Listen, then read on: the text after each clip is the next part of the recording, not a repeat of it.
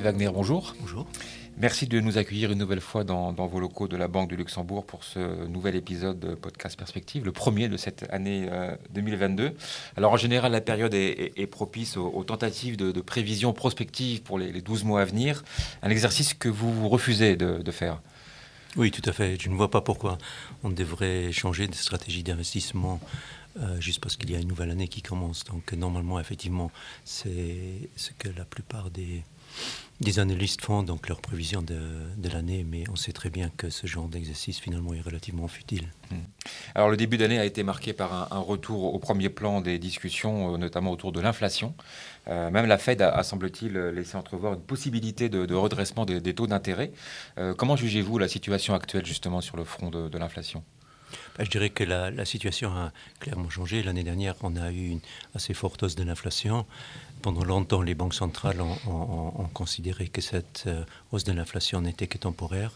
Or, euh, finalement, euh, le taux d'inflation a terminé l'année à son niveau le plus élevé de l'année. Et donc, effectivement, entre-temps, maintenant, les autorités monétaires ont changé un peu de discours, notamment aux États-Unis.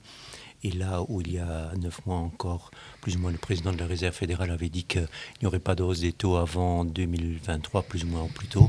Euh, maintenant, on s'attend à trois, voire quatre hausses des taux cette année-ci. Mhm. Alors, on vient de parler de, la Réserve fédérale américaine. On se tourne aussi évidemment euh, vers les autorités euh, monétaires européennes, à commencer par la Banque centrale européenne. À quoi peut-on s'attendre de sa part et quelle serait dans l'absolu la, réponse idéale à la situation? Bah, Je dirais à quoi on peut s'attendre d'après leurs dernières déclarations. Euh, la Banque centrale européenne n'a pas euh, l'idée de la Banque centrale européenne n'est pas de suivre la Réserve fédérale. Donc, euh, même si la Réserve fédérale devrait monter ses taux cette année-ci, a priori, la Banque centrale européenne l'a exclu pour cette année-ci. Je dois dire aussi pour les marchés financiers, la Banque centrale européenne est quand même moins importante. C'est la Réserve fédérale qui souvent donne le temps sur les marchés financiers. Et c'est effectivement vers la Réserve fédérale qu'aujourd'hui se tournent tous les regards.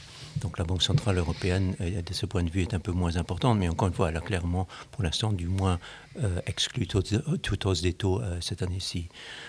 Est-ce que, idéalement, qu'est-ce qu'on devrait avoir? Ça, c'est très difficile à, savoir en ce sens que ça fait presque, ou même plus de dix ans maintenant que les banques centrales se sont enfermées dans cette idée de taux d'intérêt extrêmement faible, euh, avec le quantitative easing, etc. Je ne pense pas, euh, et après dix ans, on peut quand même faire une sorte de bilan, je ne pense pas que ça, que ça ait nécessairement très bien fonctionné mais les banques centrales restent dans cette logique-là. Donc, de ce point de vue, je pense qu'il est un peu vain de se poser la question de ce qui serait bon pour l'économie. Euh, il faut juste, en tout cas en tant que, gestionnaire, il faut, il faut faire avec la situation que créent les banques centrales, et, c'est cette situation-là qu'on a à l'heure actuelle. Mhm.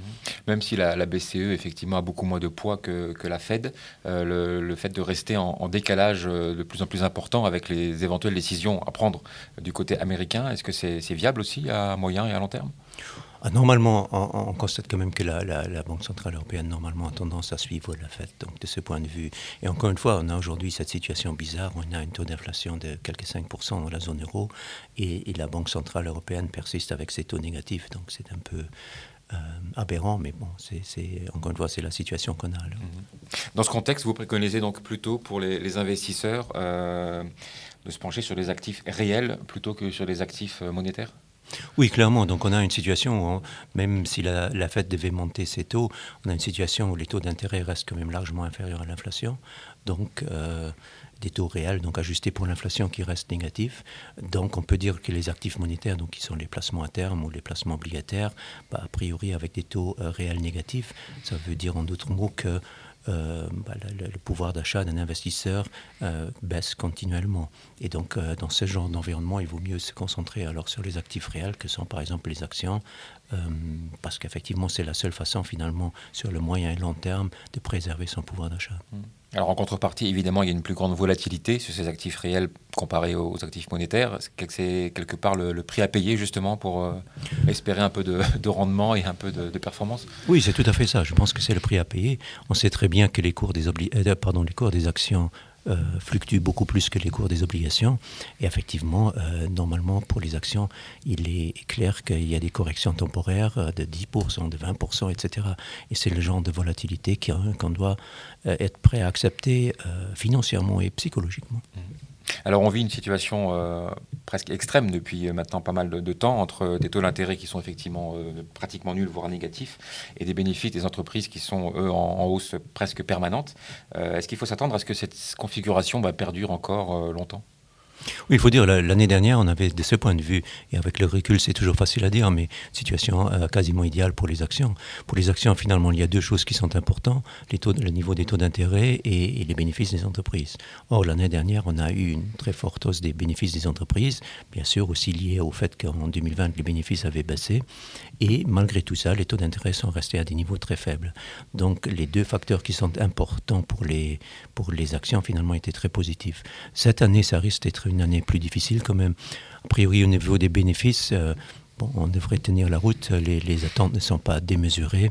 Pour l'instant, l'économie, la conjoncture mondiale va relativement bien. Donc, la croissance des bénéfices ou les bénéfices ne devraient pas poser trop de problèmes.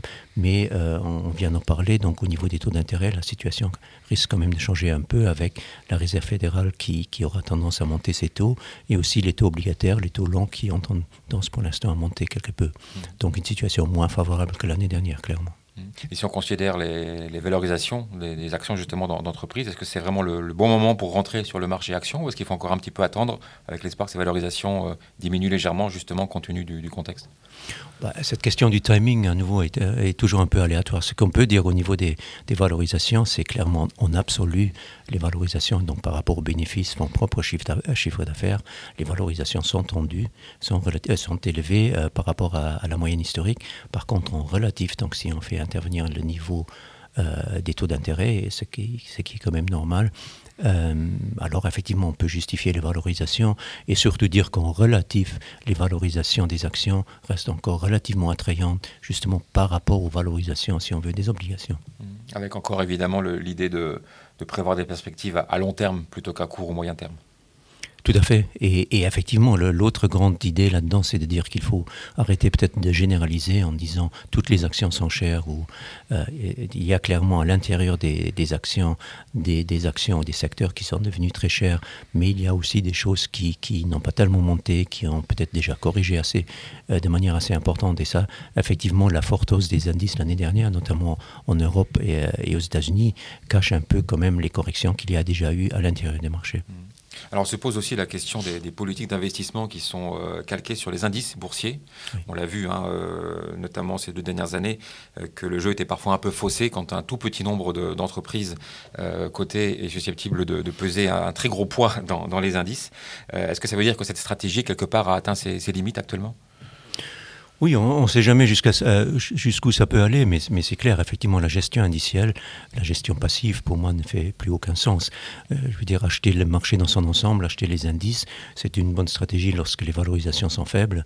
Aujourd'hui, ce n'est pas le cas, et effectivement, pour certains indices, comme par exemple l'indice américain, le Standard Poor's 500, euh, l'indice, la pondération des titres est, basée sur leur capitalisation boursière.